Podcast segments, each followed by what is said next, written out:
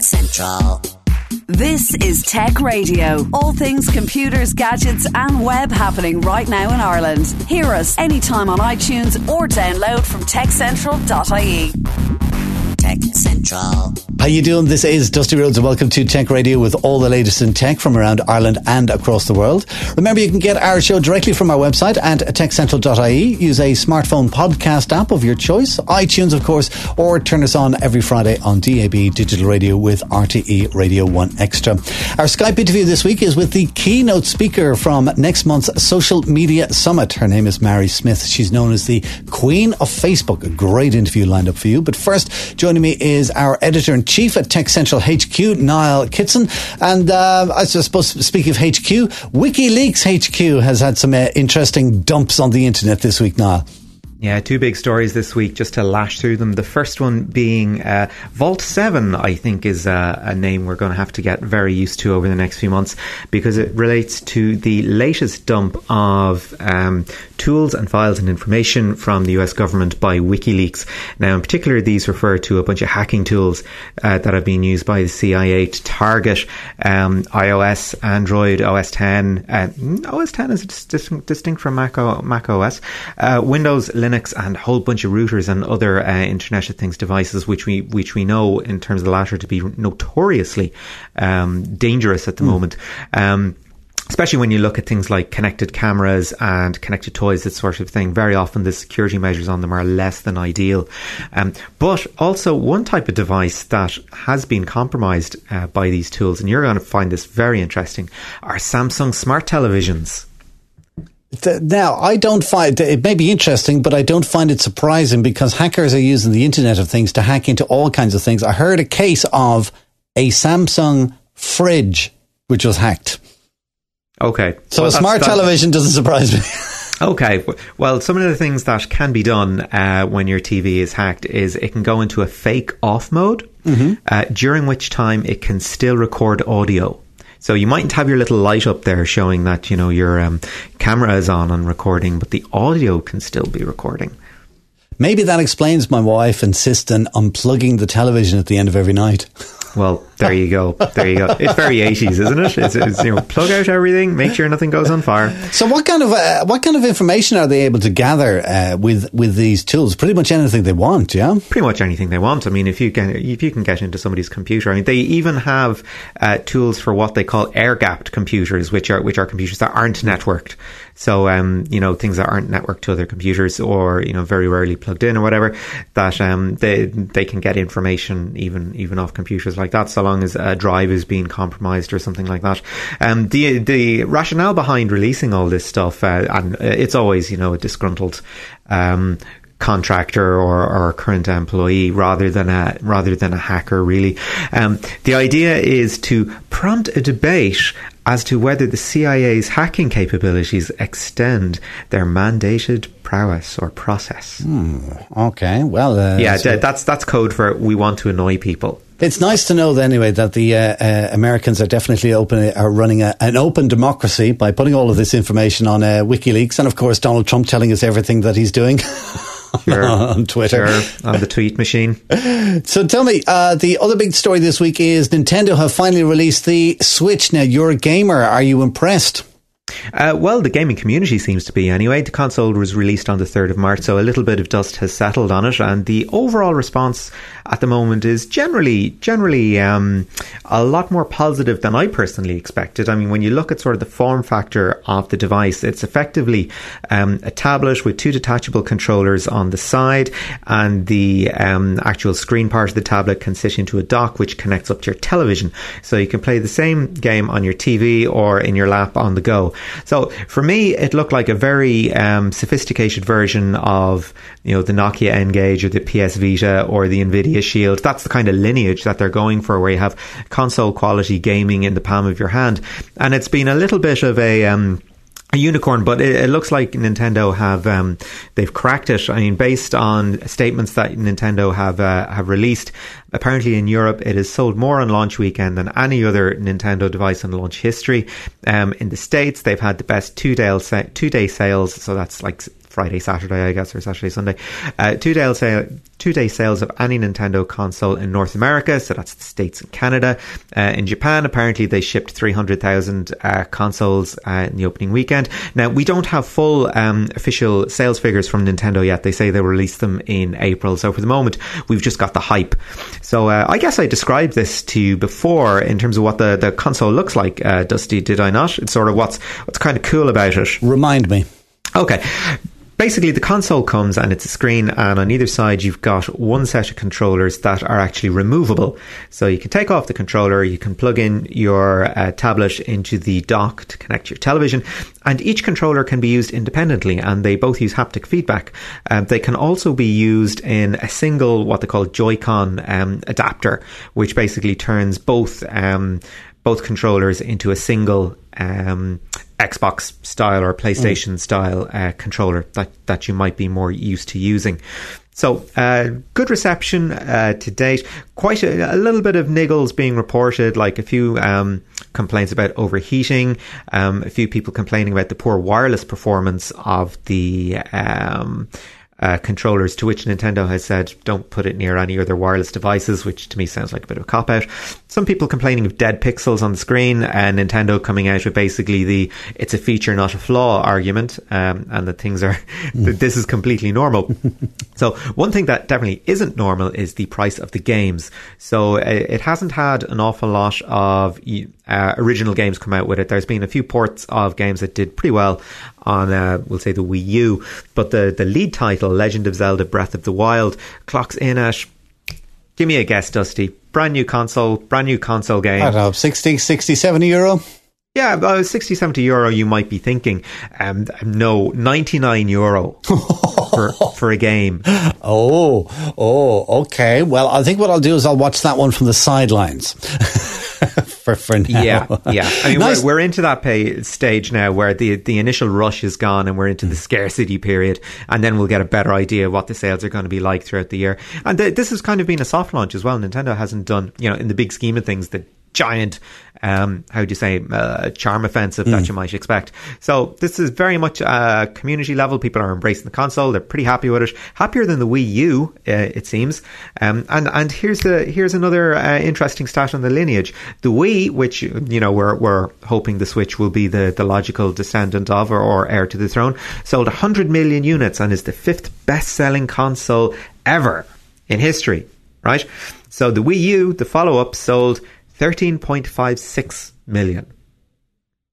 There's context for you. Well, well, it's nice to see that it's getting a, a, a nice positive response anyway from the uh, from the community. Though I note you haven't said that you're going to rush out and buy one just yet, so uh, we'll uh, we'll keep an eye on, on that one for it now. Niall, thanks for keeping us up to date with what's going on as always, and let's get into our feature uh, interview this week with this year's Social Media Summit keynote speaker. This is Tech Central, your weekly tech podcast from Ireland's techcentral.ie. Tech Central. The second social media summit will be taking place on the 11th of April at Croke Park, and this year's keynote speaker is the so-called Queen of Facebook, Mari Smith. Uh, Mari teaches businesses and brands how to turn their social presence into a business asset, helping them grow their traffic and convert those precious followers into clients.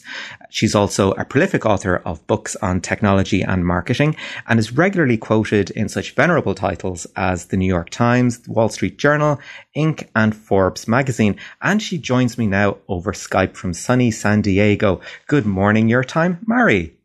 hello, hello, Niall. It's lovely to be here. And it is indeed a nice, sunny San Diego morning.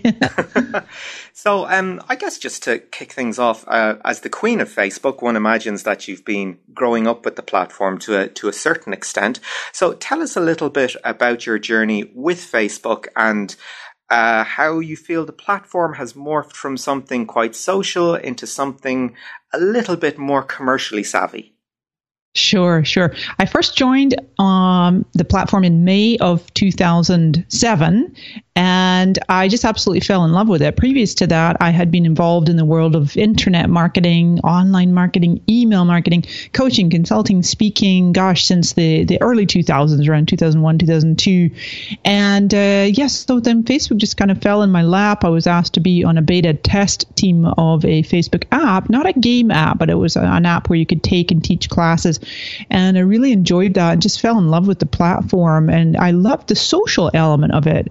And I was a bit of a resistant at first because I was like, well, what do I need an online social network for? I'm a natural networker offline.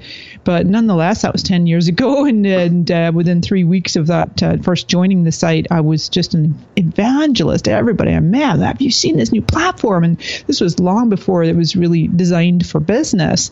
And as the years have evolved, and then the pages came out, and of course, in the ad products and the groups, and then the company went public in 2012, and then all of a sudden the organic reach started to come down and down and down. And, you know, it's funny because I often uh, say that I have kind of a foot in both camps, so to speak. I'm a absolute evangelist and very passionate ambassador for Facebook and for businesses on Facebook and for personal reasons. But I, I personally, I'm, i mean, I'm, I'm on there mostly for uh, business reasons, even on my personal profile. But, um, I do see the point where, you know, I got foot, like I say, in the Facebook camp, but I've also got foot in the business camp and especially the small, medium sized enterprises, and where it's, it's challenging, definitely very, very challenging if you don't really understand the ad products and all of the different complicated, uh, complicated layers they are. And maybe you have support from Facebook, maybe you don't, but from a Facebook standpoint, it has never, ever before in history been easier to reach the exact perfect demographic, the age, the location, the uh, you know income, what the person does for work, their interests, and and then you can say to Facebook, upload your customer database. It's completely encrypted, it's perfectly safe, and you could say, hey, Facebook, find me people that look like my customers, and mm. just keep expanding, expanding, expanding your business that way. And there are businesses making millions and millions of dollars and pounds, you know, that are using those methodologies that Facebook offers. So yeah, it's definitely become more commercial and certainly more mobile too. Mm. About 90% of Facebook's users are, are accessing primarily on their mobile devices and uh, primarily on mobile. And some people never actually um, even approaching the desktop when, when they sign up for Facebook, that it's an exclusively uh, mobile experience for them. Uh, one of the things that you've talked about in terms of generating that that precious organic reach, you know, the, the traffic that you don't have to pay for when you've got something that mm-hmm. you want to promote, um, is the idea that we're all in the education business. So uh, tell us a little bit uh, uh, about that idea. In what sense are we all in education now? Well, thank you. Yeah, and I love that because what ends up happening is whether you're products or services, you're B2C, B2B, you know, business or consumer, that what ends up happening is sometimes we get too close to what we do and we end up just talking about the business or, you know, talking about the product as opposed to educating people. Uh, like, let's take a SaaS business, right? Software solution where you know, it's like, oh, here's a feature, here's a feature, here's a feature, or just assuming that your prospects actually would know how to use it. Um, let's take an example. I was recently recently approached by a quiz company. They do these wonderful online quizzes. You can generate leads, and you know, they asked me to be an ambassador, an affiliate, and I said, well, you know, I don't want to just tell people, my audience, hey, check out this cool quiz app I want to say, here's a case study. Look, if you do this, and then you take this quiz, and then you put it out like this, and then you do a contest, and then look, I use the app, or here's a case study, and and they generated, you know, a thousand leads or whatever the case might be, and so you're walking people through an educational process for free that they go, oh, I could see how I could use that in my mm-hmm. business. You've done all the hard work for me now where do I sign or where do I get a free trial or yeah you know so just taking elements of what you do and making it palatable to your audience I think that's something um, that people don't necessarily know they have in a business. I think specifically in the retail sector, I think people underestimate their own level of expertise. I mean, when you when you're sitting down with a client to say they're a, a clothes shop, for example, and they're a sole trader, and um, they say, you, you know, we've got this great range and it came from here and this designer is really good and this guy is really good. Does a little light bulb go off uh, for you and go, do you know what? This is actually really expert material. Nobody else is going to find this out. You know, this is, this is where your leverage is with a client. Yes, yes, exactly. Um, in 2015, I was actually on tour with Facebook. They, they headhunted me and hired me, and I went out on tour throughout the U.S. teaching small business owners really the power of Facebook. And I was expecting people. Uh, by the way, part of that. Uh, part of the experience was the audience members were able to come and sit down, have a one-on-one consult with me. It was a tiny few minutes each person, but it was so valuable because I thought that they would be coming up and asking me, "Oh, Mari, what is a pixel? What is a what is a conversion rate? You know, what is a you know the the, the specifics about the ads, you know, click-throughs, and I don't know funnels and lookalikes and all the different semantics." And hmm. no, they were coming up and say, "Hey, Mari, I have a spa. How do I get more people in the door?" Um, I have a hair salon. How do I get more customers? And that's where this piece you mentioned about education. So let's take this example of the, the young lady that had the hair salon.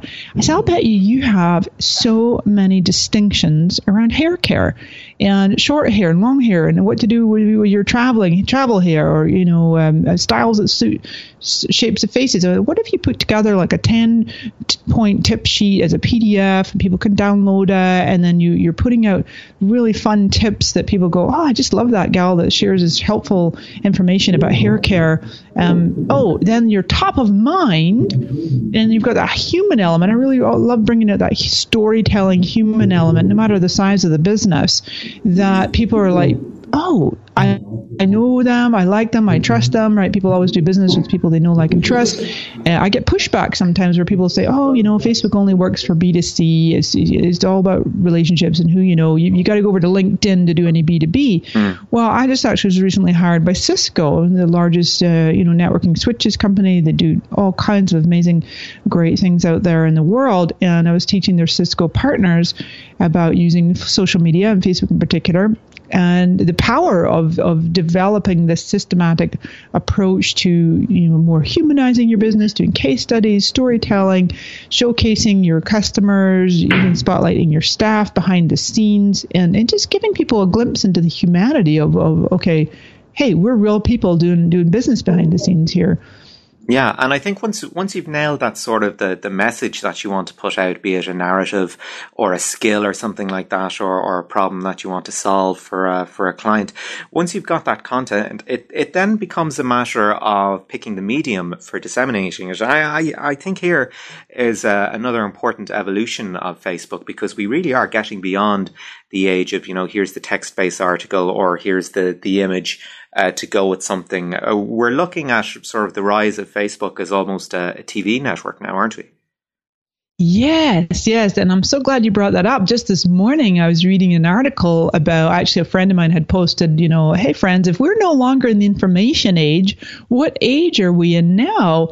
And and someone had actually shared a, a link to an article on there, which I found really fascinating. It was written last year, I think, by TechCrunch. And it's talking about how, you know, the information age is over. Welcome to the experience age. Mm. And, and exactly to your point, okay, so people on Facebook, it, because, you know, it started in 2004, opened to the public 2006. It's it's text based or it's print. You know, it's like the status update. You type what you're doing. You got this historical narrative through everything you've shared over the years. Whereas with Snapchat, uh, I'm not a big Snapchat user. I know they just went public. It's like you know, it's got a certain niche, and and um, I think you know, obviously they want to be a camera company. They're getting into all kinds of other things. Apparently, they're developing a drone. but the beauty of what the users on on Snapchat like is that it's a, it's a camera. It's it's like this real time experiential immersive as as they like to say right? Where it's like what am i doing now? You you share in images and short video clips and then the feedback you get is in attention. So people give you their attention whether it's an emoji or a swipe or you know a, um, comment or something like that. Yeah i think when you look at um, the evolution, I guess, of online content, it really becomes this sort of attention funnel as the sort of the type and the volume of content has increased. So I remember when I was yeah. starting to use the internet, everything was based on text and the images were very, they were rubbish and secondary and yeah. it was bad text on a bad background. But you read, that was what that's what was there. And then images came along attached to things, and you're like, oh right, there's an image to go with this. I'll, I'll happily I'll happily read this, and it's nice and it's illustration and all that sort of thing. Uh, but now we're we are at the stage where unless you have either something uh, novel or something uh, extremely well produced, that you know you are vying with so many people's or so many content creators' attention that you really need to be either hitting a niche or hitting you know the funny bone every so often. I mean, we are yes. we're still hearing about things going viral, but not quite knowing what what the formula is because you, you don't know what people are going to respond to. So, what are you finding that companies are getting into? Or uh, do people come to you and go, "How do I make this go viral?" I mean, is there is does that mindset still persist? It does. It does. People are always looking for that holy grail, and they think if there's a formula they could just follow, then uh, like magic, they'd produce this viral hit. But often, virality just cannot even necessarily be predicted. I mean, look at the Chewbacca mask lady, right? Mm. I mean, end up being the number one most most uh, views of all uh, Facebook videos. All the girl did was sit in her car and laugh about this mask, and um, you know uh, the company, the store, Kohl's, I think it was, that sold her the mask, ended up getting some great PR out of that. But it was all hmm. unpredicted and unplanned, as far as I know. Um, but once it starts to gain and in, in, you know reach, that they can jump on that. But yeah, you know, you mentioned about like Facebook becoming a video. They're they're really becoming a media company. The, the, the um, bloggers and you know the tech tech bloggers out there have always pushed on Facebook to get them to admit, hey, you guys are a media company, and mm. you know Zuck has always pushed back on that. No, we're not. We're we're actually a technology company. Um, but then now he's kind of saying, well, we're we're a new kind of platform. It's not traditional technology and it's not traditional media, because what they're doing now is really exciting. Like the the, the future of what's coming as the they're now getting into um, episodic video content. So episodes anywhere from three to 30 minutes. It's television, right? It's that billions, multi, multi billion dollar industry of television advertising is where uh, Amazon and Netflix, YouTube, and and now Facebook, you know, there you got these four giants are really vying for that world and shifting into the digital downstreaming video. And with video content being three to 30 minutes, you're much more likely to be able to put in ads and you know that's it's it's another play for revenue. And uh, so that's really where things are going.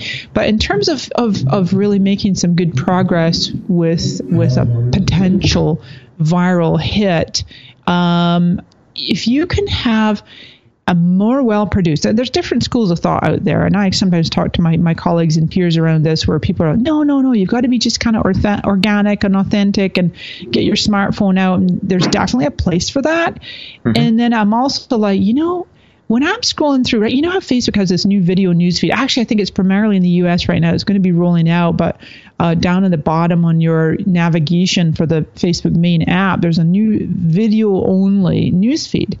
And I see the ones I scroll a lot, and I, am just, okay, what's standing out to me here?